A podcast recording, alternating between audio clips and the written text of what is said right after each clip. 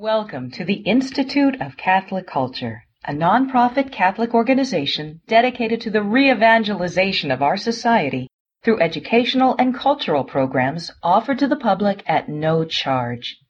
This and other presentations, hundreds of hours of audio, are available for free on our website, www.instituteofcatholicculture.org. There you can listen to or download educational programs related to all aspects of our divine faith, and you can review our schedule of upcoming events. We hope you can join us in person. The handout reference during this presentation is available for download on the audio section of our website. Let's get started this evening with a, with a prayer. And blessed is our God at all times, both now and ever, and unto ages of ages. Amen. Heavenly King, Consoler, Spirit of truth, present in all places and filling all things, the treasury of blessings and the giver of life. Come and dwell within us, cleanse us of all stain, and save our souls, O good one, in the name of the Father, and of the Son, and of the Holy Spirit. Amen. Amen. Welcome back, Dr. Meehan. Thank you. Thank you very much. So, welcome back, everyone, uh, and welcome back uh, any uh, new participants, or welcome any new participants. I don't know if I need to say much in the way of introduction to Cicero, uh, you can check out the previous video, which is already up, I saw on the website, which is great, where I kind of do a quick rundown.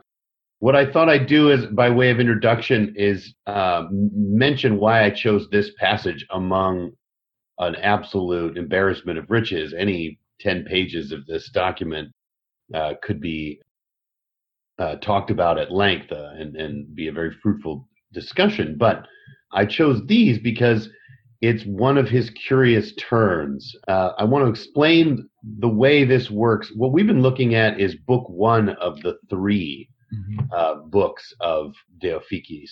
And book one is particularly the argument for honestum, right? The moral right, the moral good, uh, the honorable, what is moral rectitude. Book two is the useful, how to, you know, what's useful to you. For instance, book two has uh, discussions like, you know, it's good to acquire some power uh, for yourself, i.e., friends, wealth, property, and a reputation. Those are good securities that can help you do a lot of other good things, but they're not good in themselves.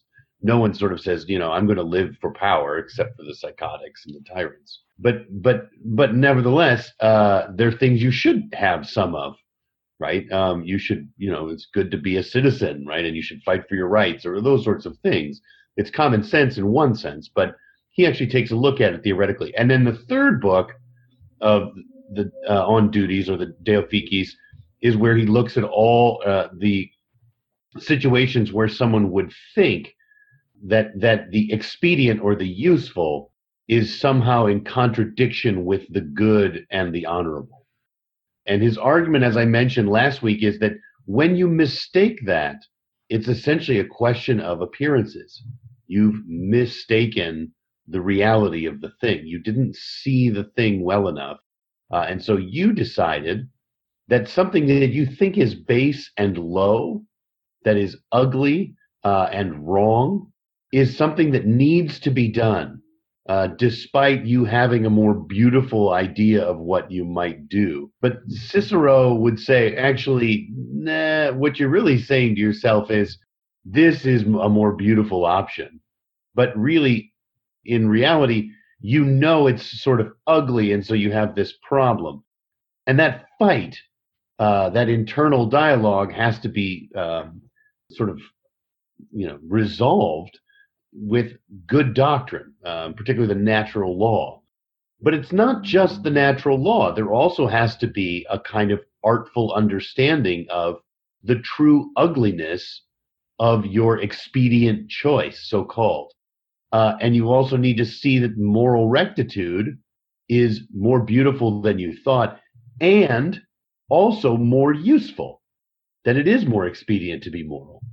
So there's this weird interplay between natural law reasoning and but also this question of appearances, the way things look. Think of the Eve before the tree of the garden uh, in the garden of the knowledge of good and evil, right? It's it's it's lusty and and looks delicious, right? It's, there's an apparent, uh, you know, sort of question, not just the rule, right? The rule is don't do X, Y, and Z, but then I see that this thing is beautiful uh, and worthy of my choice.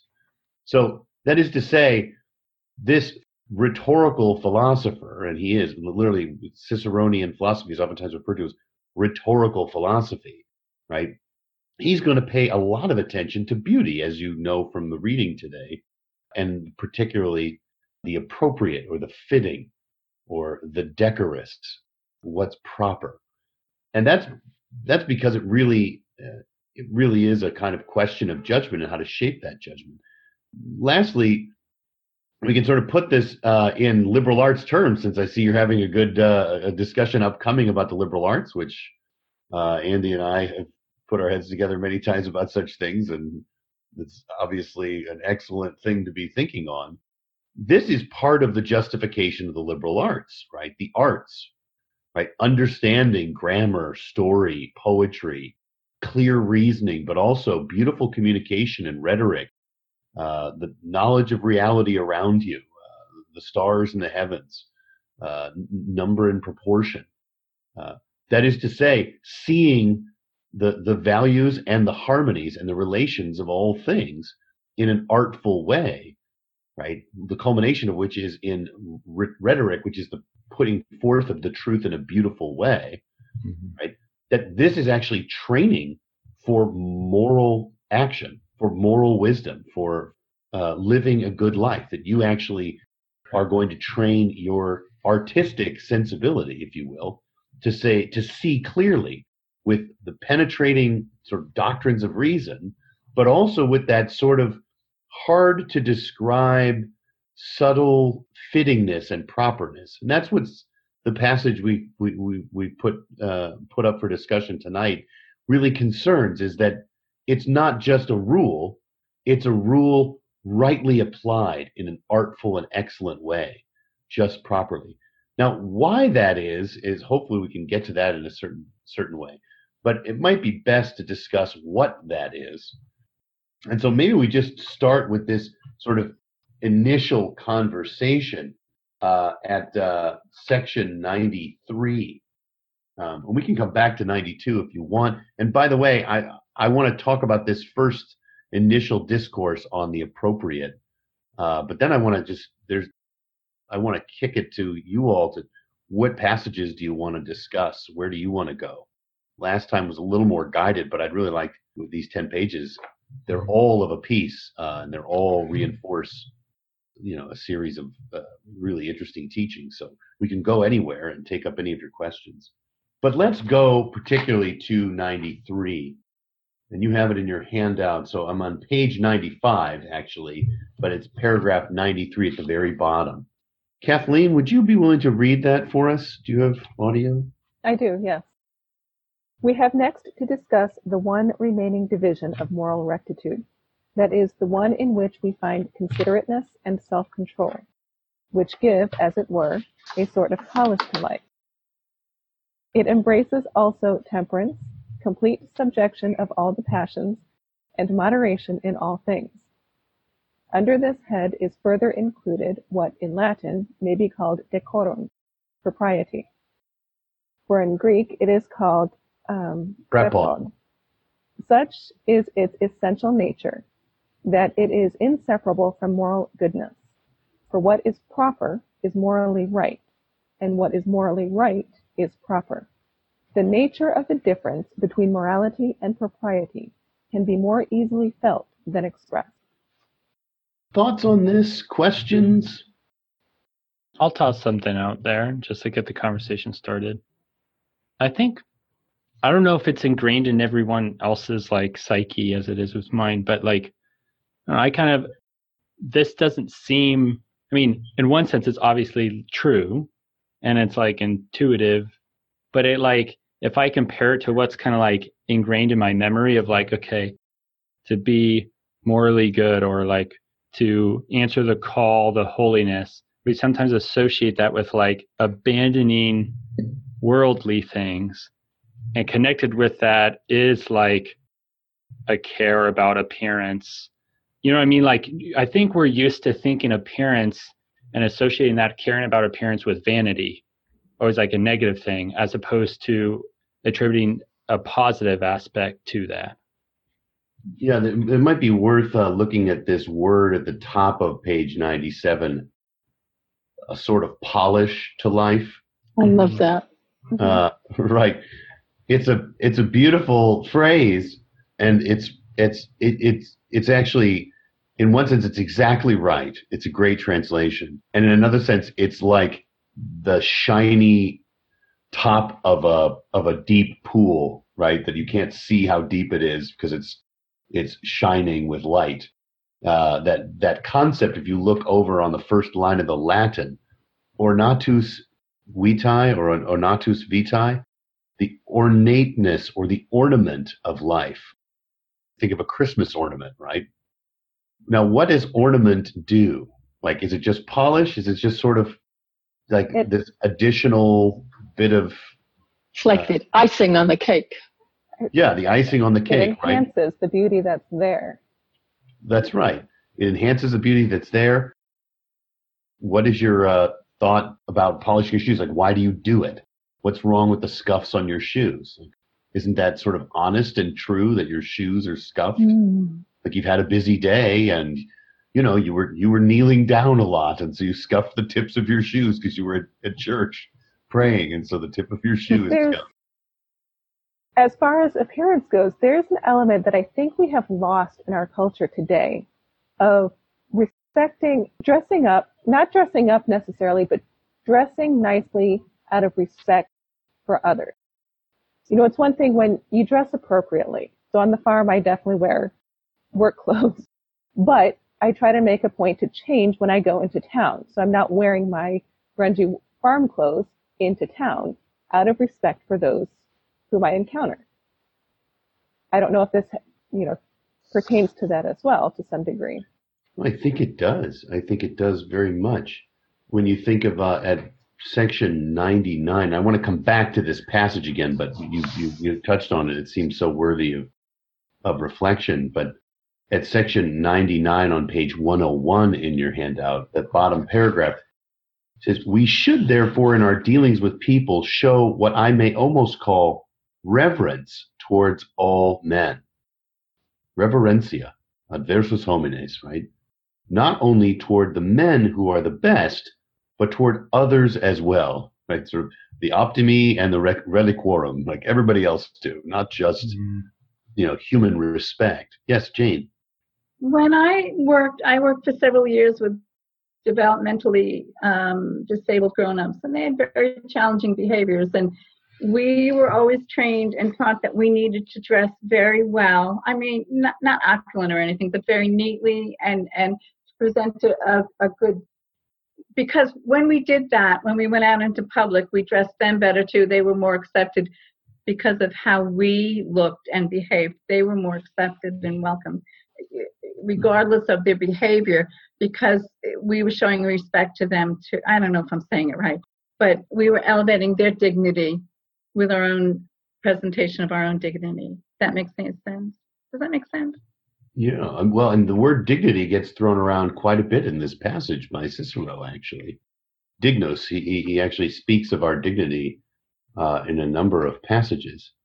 Um, let me go back to this this question of or not ornatus for a moment, and that question of shining your shoes. And Kathleen, your point's very well taken. Sort of out of respect for others and sort of treating them. It's very much you know you're you're you're a Ciceronian already, Kathleen. I don't know if you need to be here anymore.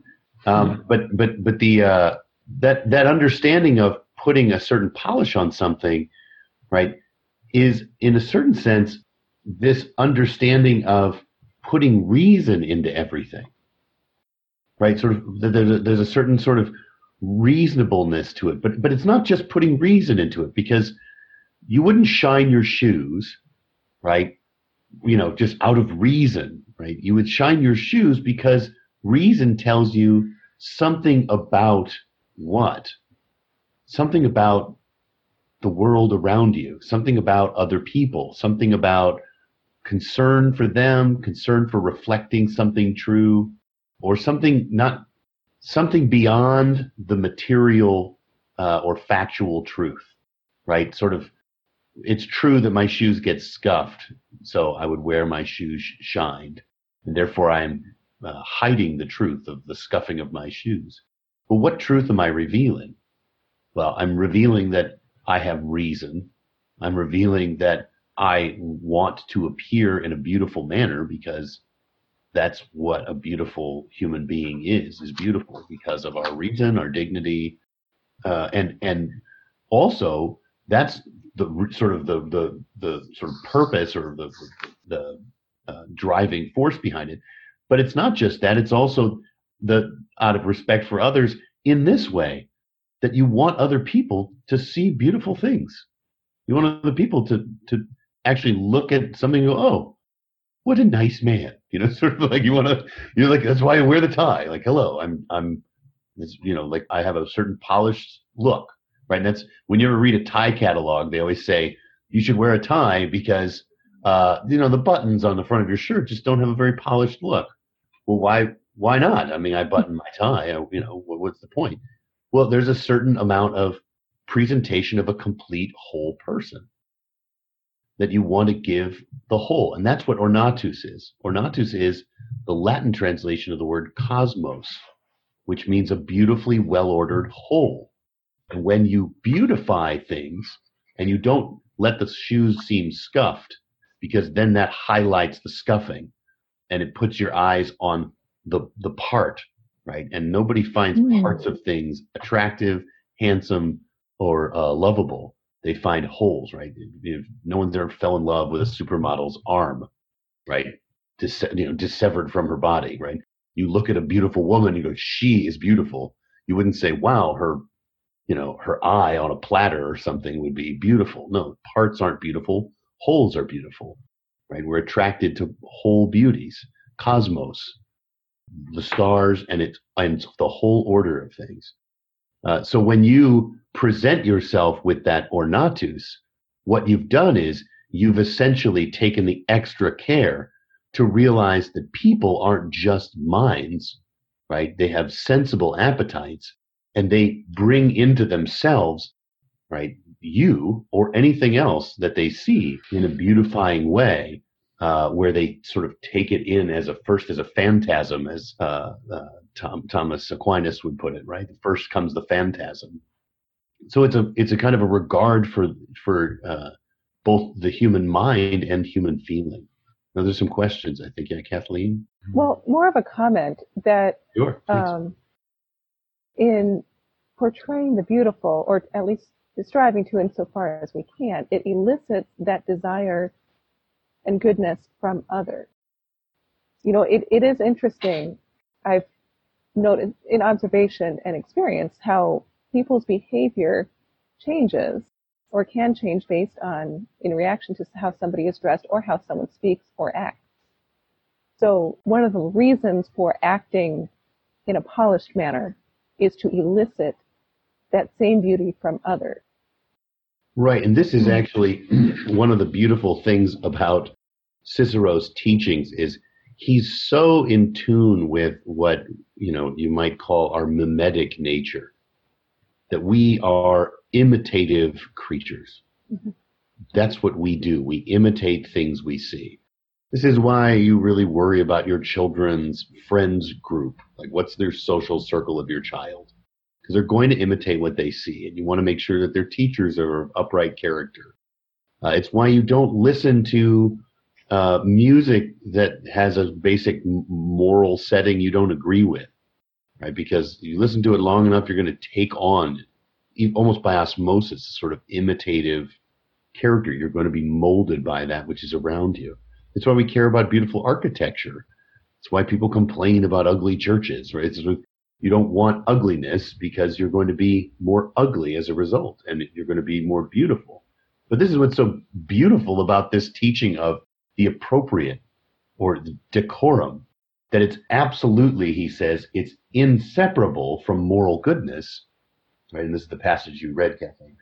But it's it, it really it, it, it takes as its base moral goodness, but it's this extra sheen, this extra polish that goes beyond simply doing the right thing. It's this added characteristic that the right thing will have this sort of glowing effect. It will have a social effect. It will have some kind of noticeable um, effect in the world. And principally, that mode is through imitation.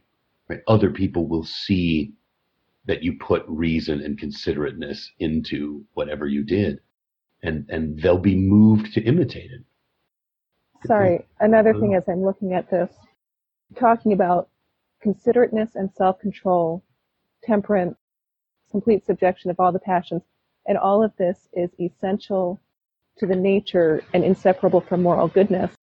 Is that not also because the the rational being was created to have their passions subject to the will?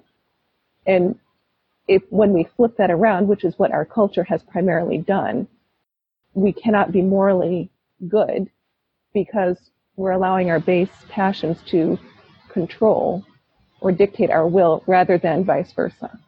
Yes, so I agree, and there and and you're you're uh, you are in a certain sense kind of talking about some of these some of these passages uh, here in the in the in the reading. Uh, it's worth noting that this section is the technically the introduction of the virtue of temperance. Right? He's done he's done practical wisdom or prudence. He did it very briefly because the entire book is an instruction in prudence. Uh, and so he kind of just touches on it quickly and he's like, now on to everything else. Uh, here's to help you be prudent. He talks about justice, but when he does justice, he doesn't say not just justice. We're going to call it the social virtue, which we talked about somewhat last week. Uh, and he says societas, the social virtue is this kind of, it includes justice, but it's also, these are actually mentioned at the very beginning of our reading uh, he says generosity and beneficence is actually on page 95 at the bottom of paragraph 92. Uh, he says, you know, he's, he's talking about those virtues. So he kind of he pushes hard on charity and self-giving as this this important social dynamic that we can forget if we just pursue our individual good and we worry about justice. We forget about going the extra mile for other people and and and pouring ourselves out.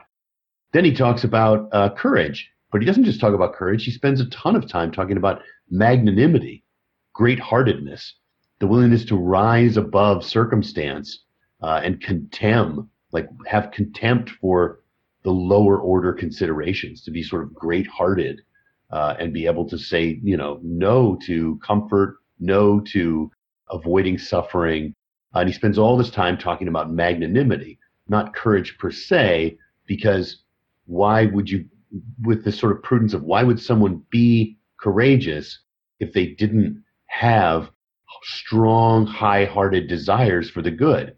Right. So actually, in order to get courage, you'd have to argue this. In order to get justice, you'd have to argue charity. Right. And so, and, and hopefully the best will go all the way. But even if you want the one thing, you need to argue to the to the to the higher orders. And here, to get temperance, right, he's going to argue, uh, and not just to get temperance. It's a he's having a serious, like philosophical argument too. But to get temperance, you would have to care about ornatus or decorum or or the the appropriate. You would have to say, you know what? Hmm, how much, how many peanut M and M's from this family sized package should I eat at Christmas? Right? How many? What would be temperate? Now, if you say what would be temperate, it almost doesn't give you any sort of handle from which to sort of grab hold of some deliberate, you know, a deliberatable, you know, you know, you could deliberative, concrete number. But if you said what would be appropriate, then it sort of you start to think about like what would it be like to see dad with like a you know, you know handful after handful of peanut m&ms? Like that would be kind of ugly kind of unfitting for dad right who's supposed to set an example. You know so what would be appropriate? Maybe one two three or one for each child? Something right? Well, how do you bring reason to the thing right? Sort of uh, you know four for each child? No into the uh, but you can see how when you start to think about the beautiful and the appropriate and the fitting that it actually winds up being an incredibly helpful way to get to the temperate because of that added polish of bringing reason to everything. The uh, I think we might do well to just read and comment on uh, that section 95 at the bottom because he, he makes this argument of sort of the appropriate is is it's theoretically separate from the moral but it's always going to be moral and that's part of his thesis right is that you know the the beautiful thing the thing that's sort of most elegant most excellent is always going to be the moral thing as well. You're never going to find true beauty or the most beautiful separate from the most good most moral act right? So there's not sort of like oh it's just so exquisite when you see a thief pickpocket somebody. Like it's just a beautiful deed and it's sort of like, yeah, no, you know, like the, you're not, you haven't thought through the whole thing. You don't see interiorly the grotesque desires of this man. Uh, you, you, know, uh, Martin Scorsese, uh, his one of his films, Goodfellas, I believe, the end of which takes you inside the mind of a panicked gangster who was very glamorous at the beginning, but by the end he's like looking for helicopters and panicking. You sort of when you see the full story, interior and exterior, you realize its ugliness when there's a certain glamour that if you're not attentive, uh, you could fall for. But that's that's essentially a false decorum, uh, a false beauty. But let's read 95 and and comment and feel free to hop in, interrupt with a question. But I'm just going to read this for a second. Monica, you want to read for us? I'm just I'm starting at paragraph 95. This propriety, therefore, of which I am speaking, belongs to each division of moral rectitude, and its relation to the cardinal virtues is so close that it is perfectly self-evident and does not require, uh, say, abstruse process of reasoning to see it. For there is a certain element of propriety perceptible in every act of moral rectitude. And this can be separated from virtue theoretically better than it can be practically. Okay. So just on that point, what he's saying is we actually don't need to have an argument because everyone knows, like down to their bones, right away, that a, a good moral act is a beautiful act. Aristotle puts it the other way. He actually says in the Nicomachean Ethics, the whole point of moral virtue is right that the mind seizes upon the beautiful and then does it. That's it. Like when you're talking about moral philosophy, you're talking about the beautiful. Which, by the way, since you're going to do liberal arts next, that's a huge part of the justification for the liberal arts as a training for the good life.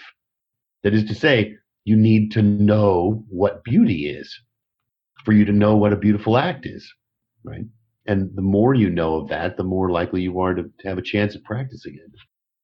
But uh, in reading this, in reading this, we can train our minds to recognize it maybe hopefully that's why I'm here to understand better how to recognize what's beautiful at the base level. Right. We we we I, I had I I taught uh, some of this recently to uh, uh, some of my students here at Hillsdale, and um, there was a I I got up out of my chair and actually walked across the room and just said, you know, if you were at a party and you walked across the room like this, hey, hey, everybody, like this, right, and just walked over the room across the room to, to gesture to a friend, a whole bunch of people would kind of just go, ah, okay. But if you just walked, you said, hello, hey, right? Calm, certain restraint, a certain balance. Your limbs aren't flailing all over. You're not loud, right? You don't distort your face like, ah.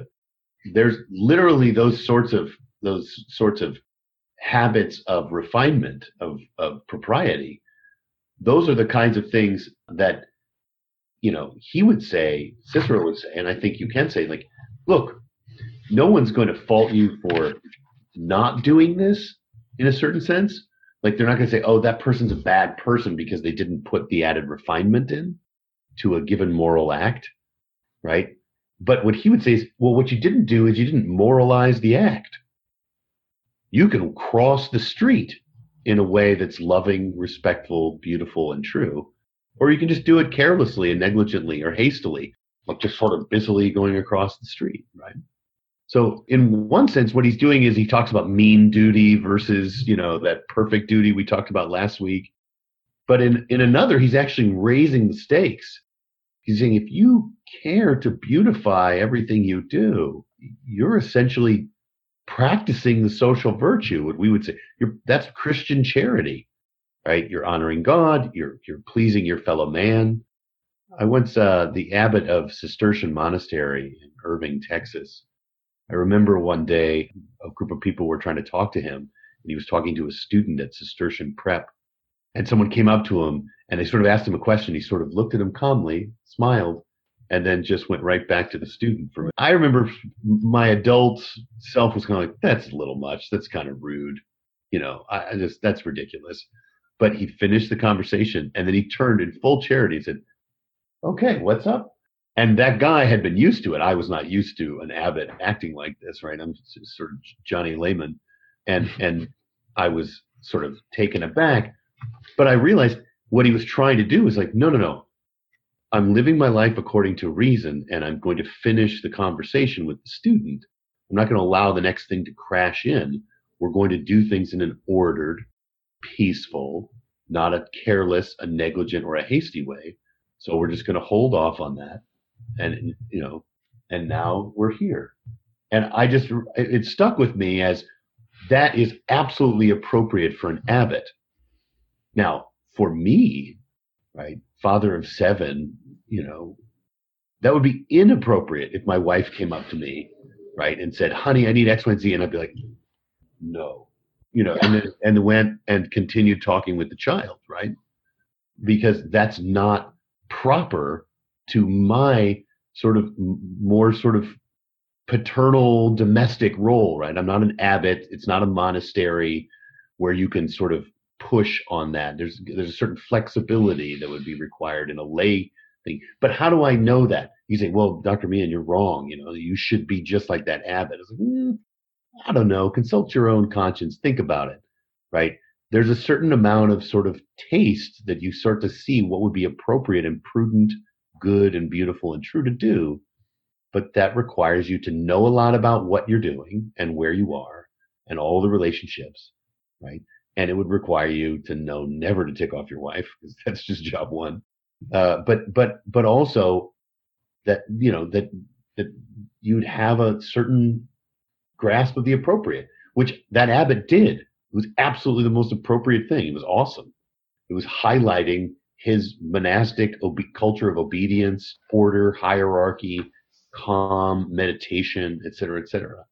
Just as I, letting my wife interrupt the conversation with the child, is talking about how it's one big family and how she and I are the most important relationship in the entire family, right? So it's according to reason, but it's also beautiful, right?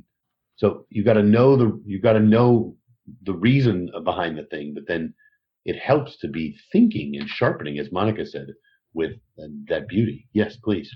Uh, talk to me, and I I don't know if this is taking us in a, in a wrong route, but I, I kind of want to push back because I feel like just not to make it like an echo chamber. I feel like there's other people who, it's common enough where like you know when you when when Monica read that it, this is perfectly self-evident, I'm like okay, I know there's a lot of people in my life that would view that like that polishing as being inauthentic or uh, superficial. And I would agree that like when you like present these two things, are like, okay, what's better to do something like good and beautifully at the same time, or it, I understand the thesis is you can't really do something good without it being beautiful, but I don't think anyone would argue, okay, beauty like adds something. But I guess I'm wondering where does this like fairly common misunderstanding come from that like refinement is snobbish or like um yeah i guess snobbish right like it's like the cliche like when you want when you're a teenager and you want to like you want to be yourself you're going to dye your hair and you're going to like do this like where is that coming from well so yeah no that's great uh, you've totally ruined the seminar. No, I'm kidding. no, no, it's great. The uh, it's no, it's it's so one thing, tongue in cheek for Cicero, this doesn't even require argument. That's actually Right. called preterition, right? Because he's about to argue for about 10 pages the point, right? So it does require argument uh, in every generation. Uh, two, refinement can be snobby, right? Refinement can oftentimes be class warfare, right? The oligarchs versus the demos. Like I'm better than you, right? I'm uh, look at my fancy pants refinement. Uh, and if you want the best example of refinement totally divorced from moral principle, right? I recommend a picture of Dorian Gray, Lord Henry Wotton, the sort of snobby, effete, absolutely corrupting, foul character who just play me another nocturne, Dorian, sort of all these beautiful things, right?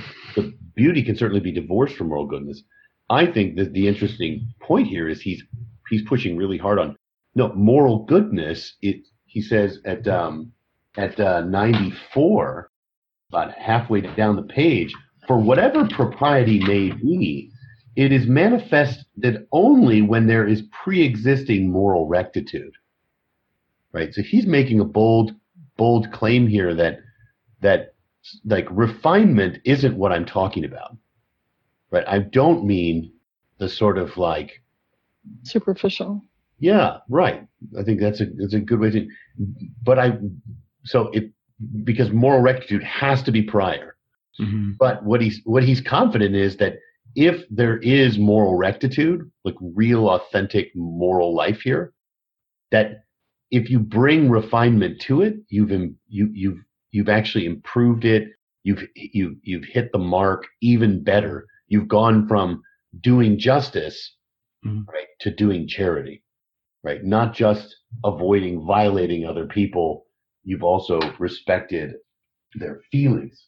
Uh, and that might be a good place to turn if we look at, uh, Dr. Mia, oh, please, As- 99 sorry. is where I'd like to go next. But, as yeah. we're turning there, is there also a connection to, Andy, what you're talking about with the superficiality or insincerity, I guess, of this polish or propriety?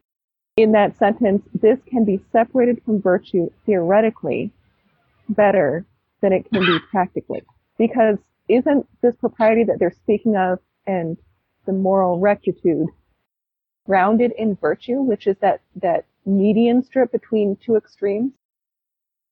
Right. So the mean, right? This is this is another point, and this is this is Cicero bringing the the the his his Aristotelian peripatetic teachings from the Nicomachean Ethics, sort of up into a, a more kind of an easier or clearer way to see it.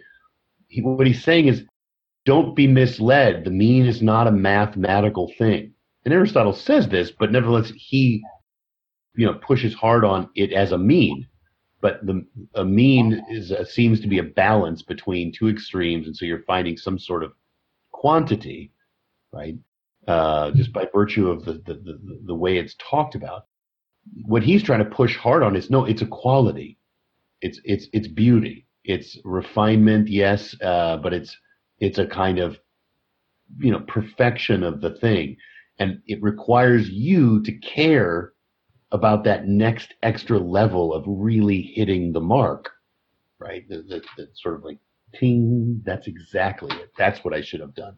This is how I should walk up to my my my father's casket, right? This is the proper way to treat him, right? This is how I should have written a thank you note to my sister-in-law, or you know, like those sort of like making sure that you go the extra mile, right?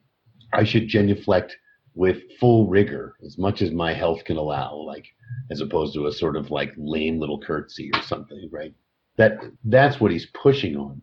Uh, let me let me take you to page uh, section 99 because I think this would be very helpful.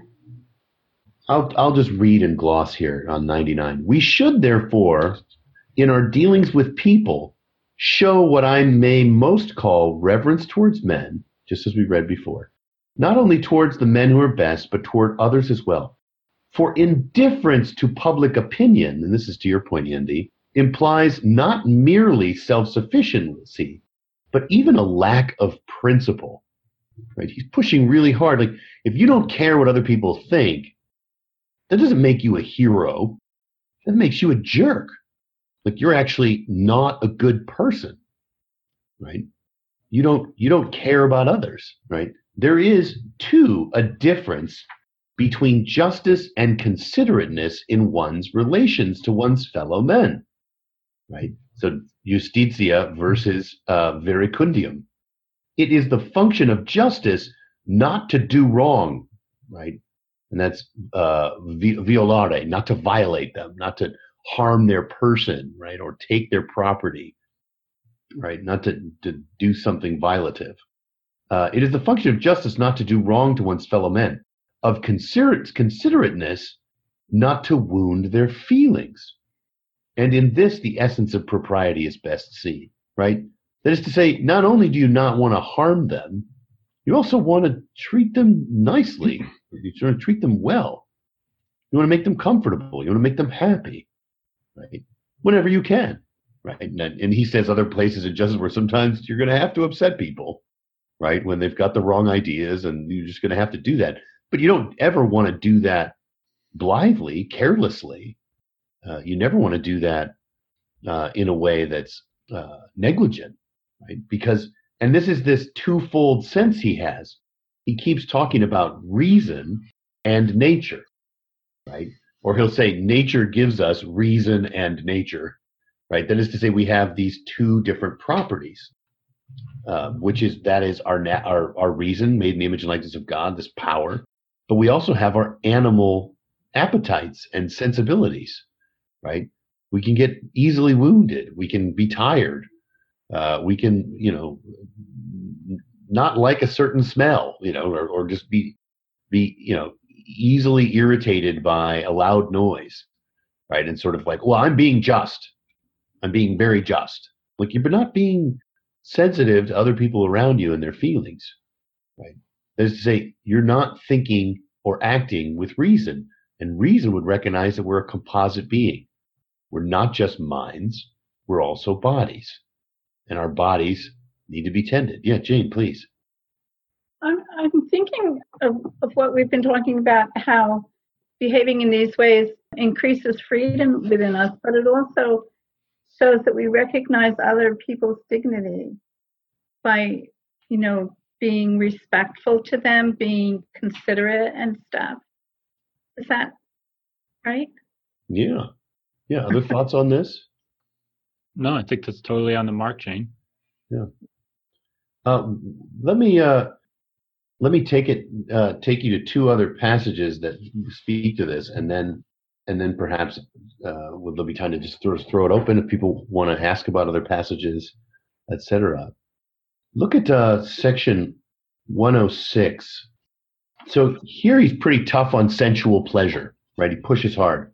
From this, we see that sensual pleasure is quite unworthy of the dignity of man, and we ought to despise it and cast it from us. Think of the handful of peanut-sized M&Ms. But if someone should be found who sets some value upon sensual gratification, he must keep strictly within the limits of moderate indulgence.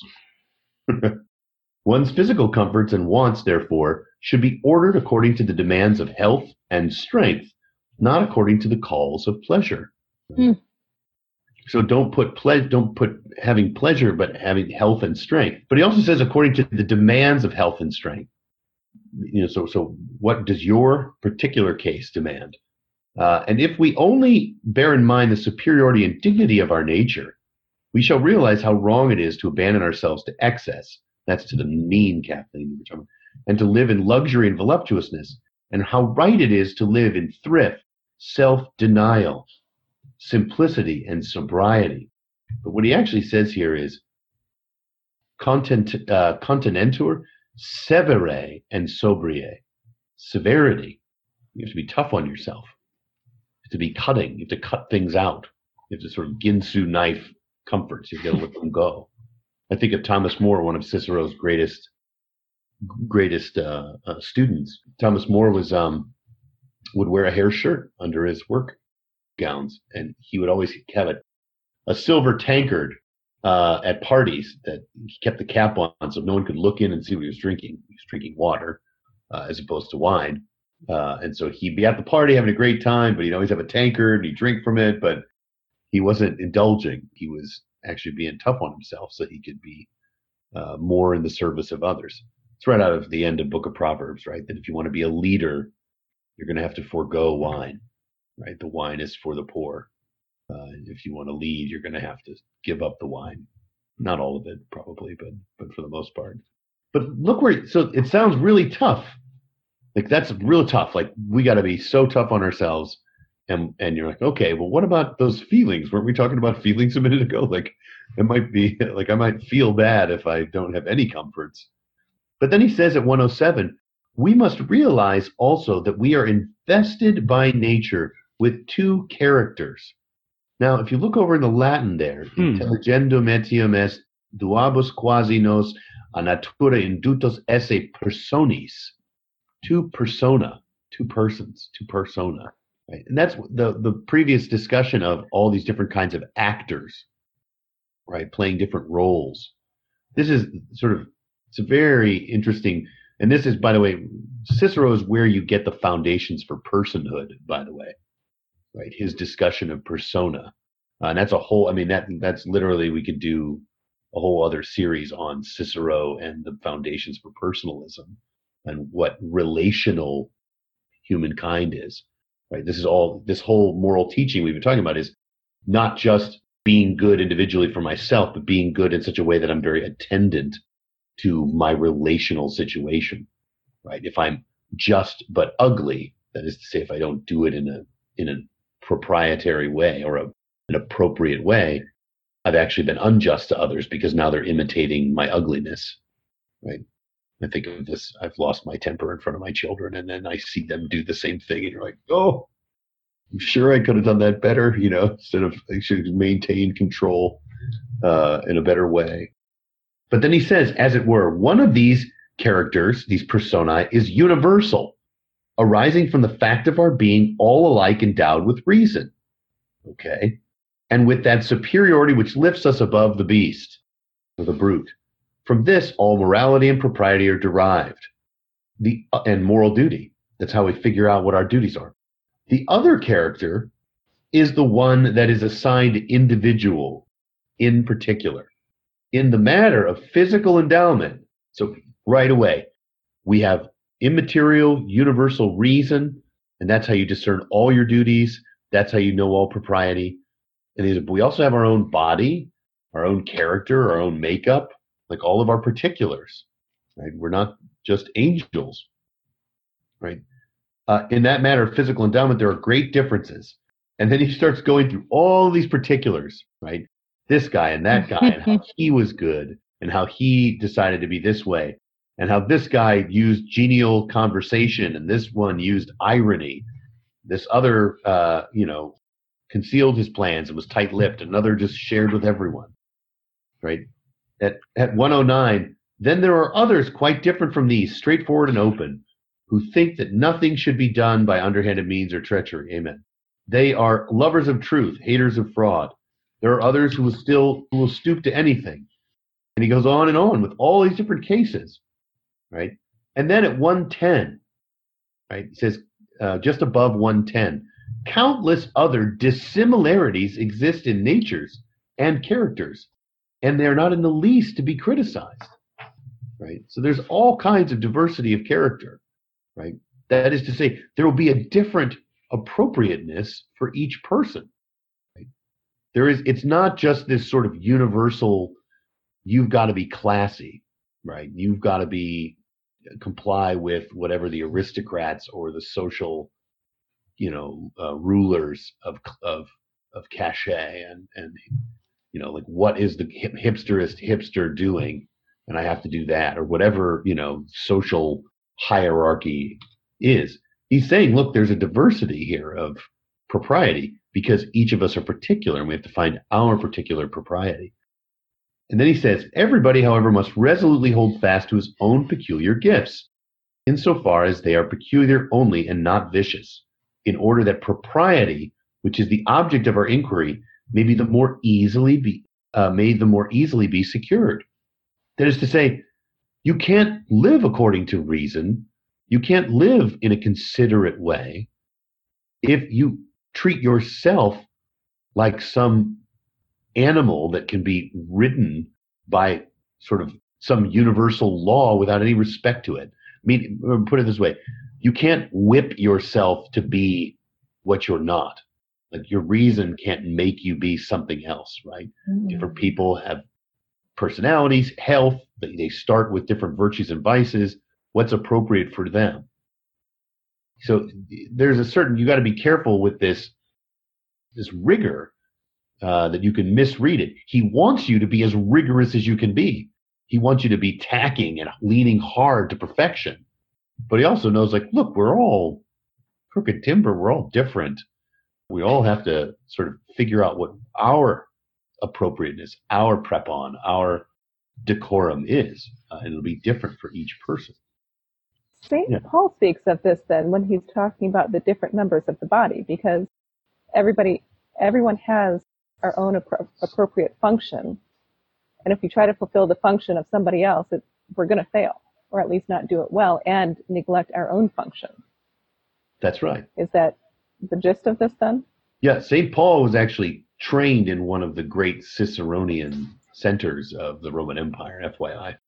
Of That's course. a whole other world of theology and discourse that, you know, when people are like, I think we're mostly done with discoveries of scripture, n- literally just send them to me. I, I would love like a legion of theologians to go like, why don't you look into this and this and this?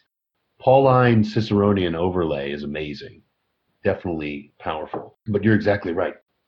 But it's this. What you see is this really just. It's it's so practical, right? It's look. You have to beautify everything because everyone else around you, right, needs to, to be, you know, respected. They need to be treated with this dignity, but they're also going to imitate you. If you do things in a way that's not considerate, that's neglectful, that's not bringing that beauty of reason, but reason says, okay, it's not just some Kantian rule that I apply to everything in all the same ways, and so it's just sort of sort of Prussian Einstein Einstein builds an empire. Hmm. We're going to just crush everybody into this one rule.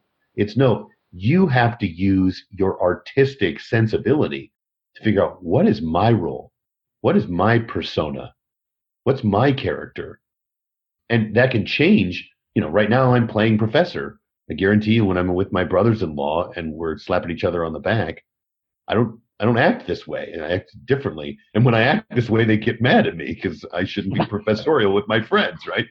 So you you know, there's a certain situational ethics that you should be if you're if you're really trying to be practice the social virtue mm. you're really attentive to other people and attentive and bringing reason to everything you're doing you want to make sure that that polish that persona that right that it's responsive rationally to the particular situation and the particular character. Jane? It can be very attractive to others like as far as good role modeling and stuff. And, and then the negative, I remember when I was young and I was foolish and I would smoke cigarettes. You would smoke a cigarette, somebody else would pick one up. This this imitation, I don't know where it comes from. Or if somebody else picks starts a cigarette, you think, oh, and then you start a cigarette, and it's you know you, you line up a cigarette. It's it's not even conscious sometimes. You just yeah. imitate. Cicero has a concept called the princeps, the prince, but it's it's where we get sort of uh, you know once upon a time you know fairy tales of Prince Charming.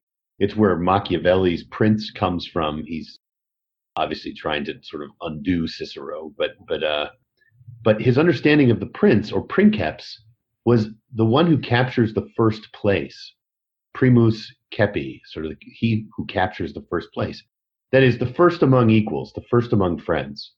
And it was it was the understanding that you should be pushing hard to the top of whatever it is you do, right? So if you're uh, a, a, nurse on the floor, you should try to be the best nurse. Right? That's just what you want to do. You want to be the very best.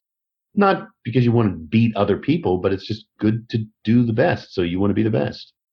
But that when that happens, right, and if you attend to that uh, ornatus, if it has that polish, people will notice.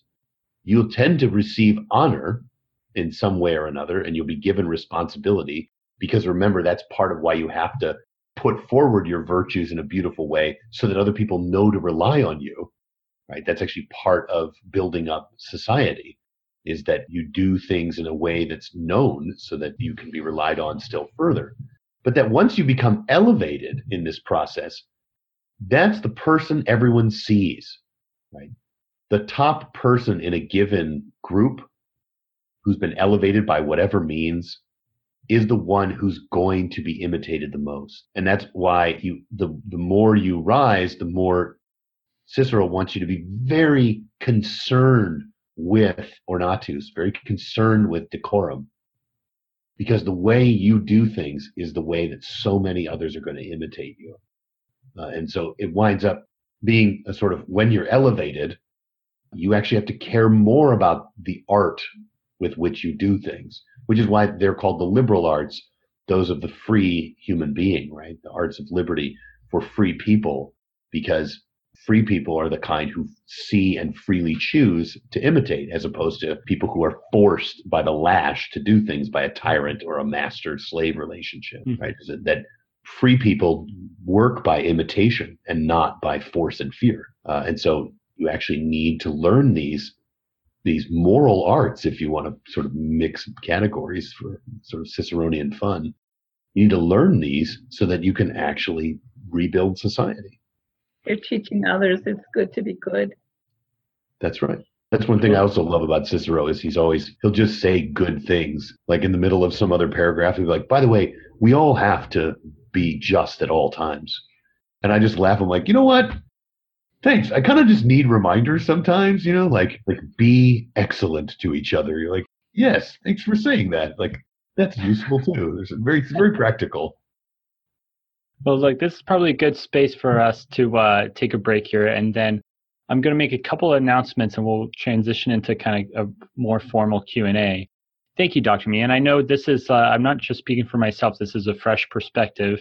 It's a you know there's always uh, an, another level to improve upon and it might be at first there might be some listeners tonight that are like a little bit i don't know maybe disoriented or frustrated it's like you know you commit to this whole spiritual thing i'm kind of speaking in loose categories right and then all of a sudden as you think you're making progress there you're like oh wait i can't just abandon like this aspect i gotta like make the spiritual thing beautiful too and uh, let's just embrace kind of the fun adventure of growing in virtue and becoming uh, more and more excellent. So thank you for adding layers that I know were new for a lot of us.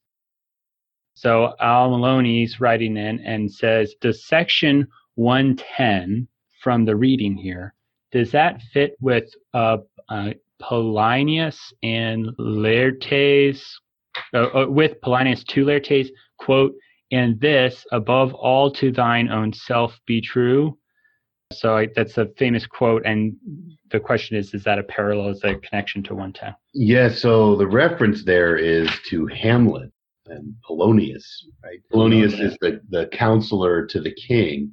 There's no doubt that Shakespeare thought very deeply about this book, uh, and it appears in a number of his works in lots of interesting and subtle ways. I'm not sure what you have in mind exactly, so let me work my way to it by taking you first to the bottom of section 108 and point you to this. The last sentence there, when he's going through all these different styles of leadership as a kind of way of talking about those differences in character of the 2nd mm-hmm. persona, the bodily or you know the animal nature of us. He says, especially crafty and shrewd was the device of Solon, who, to make his own life safer and at the same time to do considerably larger service for his country, feigned insanity. I submit to you that this may well be the the the thing that raised his eyebrow to like maybe I'll use that old story about Prince Hamlet uh, because he's thinking about this. And Polonius says, "To thine own self be true." This above all, to thine own self be true. And then you have here he says, "Look, at 110, everybody, however, must resolutely hold fast to his own peculiar gifts, insofar as they are peculiar only and not vicious, in mm-hmm. order that propriety easily be secured. For he must so act as not to oppose the universal laws of human nature, but while safeguarding those to follow the bent of our own particular nature. And even if other careers should be better and nobler, we may still regulate our own pursuits by the standard of our own nature. For it is of no avail to fight against one's nature, or to aim at what is impossible of attainment. From this fact, the nature of that propriety defined above comes into still clearer light, inasmuch as nothing is proper that goes against the grain, as the saying is. That is, if it is in direct opposition to one's natural genius. Now, that is wise counsel. Very wise, right? I'm going to run for Senate. Like, no, you're an alcoholic. Like, and that will drive you to your grave, right? Don't run for Senate, right? I'm, I'm in DC, forgive the analogy, right? or, you know what? I want to be a teacher. Like, you have the worst temper of any person I know. I do not recommend teaching eighth grade as a profession, right? That's not for you, right? I like working with my hands, so I'm going to be a brain surgeon. Like, no, man, like you're gonna hate that. Like, you like outdoorsy stuff. Like, that's not the same thing, right? Or someone's like, yeah, I want to be a surgeon. You're like, no, you can't because you don't have the hands for surgery, right? But this, if but but Polonius says is, you know, do this, be moderate, be this, but to thine own self be true. This above all, to thine own self be true. Cicero says the exact opposite, even though it sounds like that advice. He says, for we must so act as not to oppose the universal laws of human nature, right? But while safeguarding those, then we concern ourselves with the various, you know, particularities of our own character. Polonius seems like he's giving Cicero's advice, and he oftentimes does throughout the book give very Ciceronian advice, except just as Cicero's so careful to like you have to order your words properly and you have to have a certain refinement or the way you speak. Well, for instance, let me give you an example. Cicero's very cautious about talking about prudence too much. Because if you talk about prudence, prudence, prudence, prudence, prudence, you wind up being sort of calculating and overly self regarding. So he, he says, yeah, you've got to be prudent, but let's not talk about it too much. Let's talk about how you are going to be prudentially just or how to be prudentially temperate or how to be prudentially a leader. Let's not let's not say prudence all the time. Let's just talk about courage, magnanimity, justice. Let's talk about the other virtues, right? Because if we talk too much about prudence, it'll all be about like how do I, what's my way through what he's very conscious of the way you organize your language, how it creates, right, a kind of image of the good. And even when you don't see a human being in front of you, if you see a collection of words about how to live, that's something that you're going to see in your mind as a whole and you're going to be moved towards it. So Cicero's very careful how he lays out these virtues. That's why I was talking about how he, he doesn't just drop justice. He wants to frame it in societas and in beneficence and in, in generosity. And he doesn't want to just talk about courage. He wants to talk about magnanimity because courage will send everybody to battle. I have to go to war in order to be to be courageous. That's how Aristotle says the peak of courage is battle. Cicero's like, well, what about facing enemies without a gun who who could kill you, right? Like a mob in the street, right? And you don't get to shoot back. Or Abraham Lincoln, a peaceful statesman, right, who gets assassinated, right? He's not he's not getting to face off equally, right? He's he's keeps his hands down. Like so uh, the point being, Polonius is exactly not observing this concern. He says truths, but he says them in the wrong way, magnifying them incorrectly. His speeches are always in arrears and and just all out of order, even though they tend to be near the thing.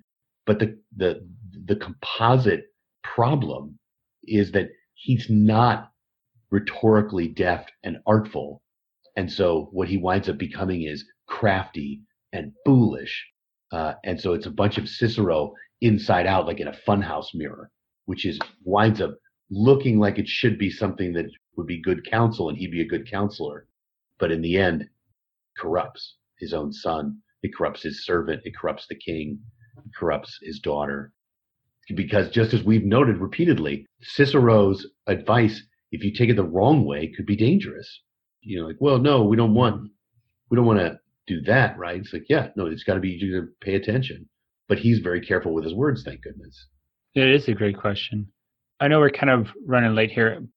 Maybe we can end with this one. Uh, it was written in anonymously, but it's kind of a cool way to think about it. Um, this person's writing and is asking, could we think of the virtues as forms and propriety as how these forms are embodied or lived?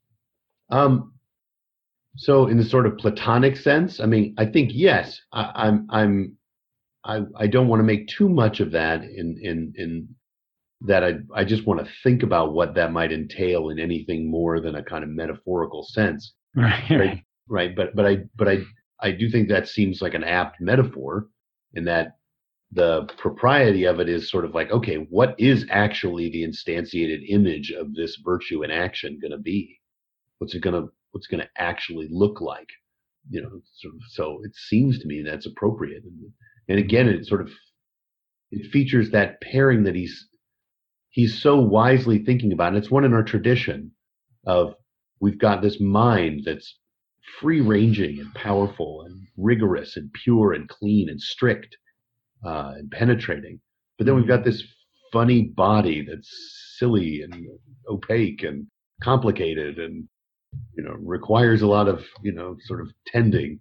And and and that's that's the division between honestum and utile. It's the division between uh, the the the virtue itself and the, the, propriety of it how it instantiates itself out. So sure uh, as a metaphor i think that's good sort of a spiritual versus a physical I like it. First of all, thank you, Dr. Meehan, for uh, spending this time with us. Thank and, you all. Um, I, I, think it was too long between this one and the Senecan seminar. We hope we can bring you back again sometime soon. I know we really appreciate it. We hope you enjoyed this presentation from the Institute of Catholic Culture. If you'd like to learn more about the mission of the Institute and how you may become a part of this important work, please visit our website at www.instituteofcatholicculture.org or call us at 540-635-7155. And may the glory of Christ Church be ever more manifest upon the earth. St. John the Evangelist, pray for us.